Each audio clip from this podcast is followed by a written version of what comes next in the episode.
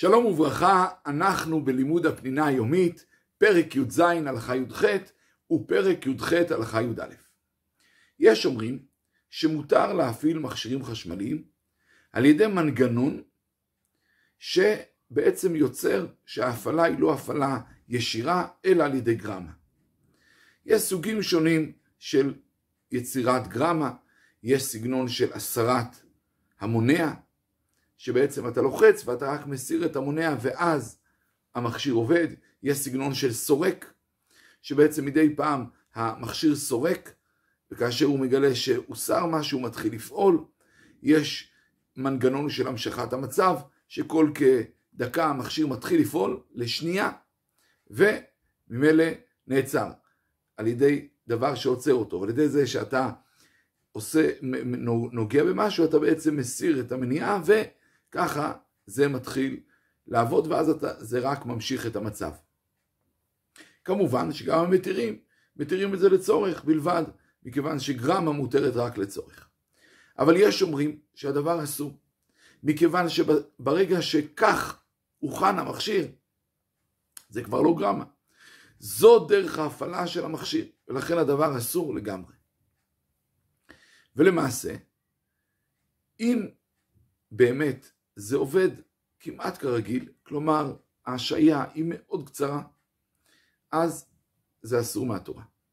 כי בסוף, כיוון זה ככה הורכב, וזה פועל כמעט באופן מיידי, לכן ממילא הדבר אסור. אבל אם יש השעיית זמן משמעותית בין ההפעלה לבין שבפועל המכשיר פועל, אכן אפשר להחשיב את זה כגרמה, ולכן ממילא בצורך גדול אפשר יהיה להשתמש במכשיר הזה.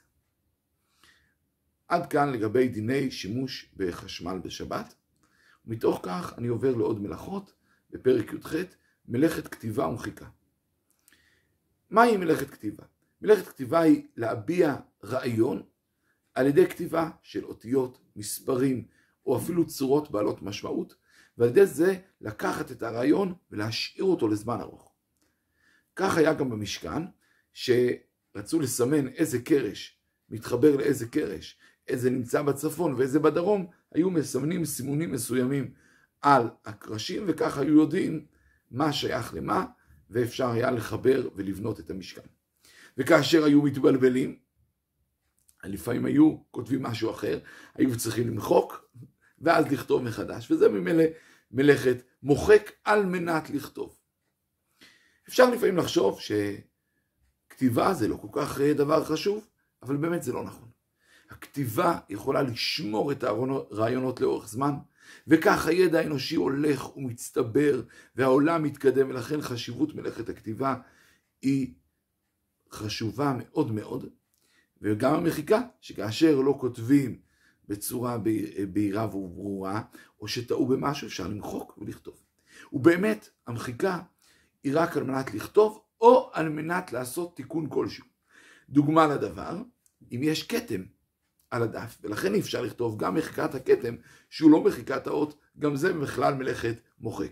או אם יש ספר תורה שבטעות כתבו אות מיותרת, וממילא הספר נפסל, אז מחיקת האות, אפילו שלא על מנת לכתוב כלום, היא אסורה במלאכת מוחק. כתיבה יכולה להיות בהרבה אופנים. זה יכול להיות גם על ידי חותמות, ברגע זה חותמות, נניח, זה לא משנה אם זה בשמאל או ימין, כי זה אותו שימוש, זה יכול להיות על ידי מכונת דפוס, מכונת העתקה, פקס, כל דבר שכותב צורות בעלות משמעות, ממילא אסור מדאורייתא מלאכת כתיבה. אסור גם לכתוב אותיות במחשב, לשמור אותם בזיכרון, לצלם תמונות, להקליט קולות. לדעת רבים, כל זה מדי רבנן.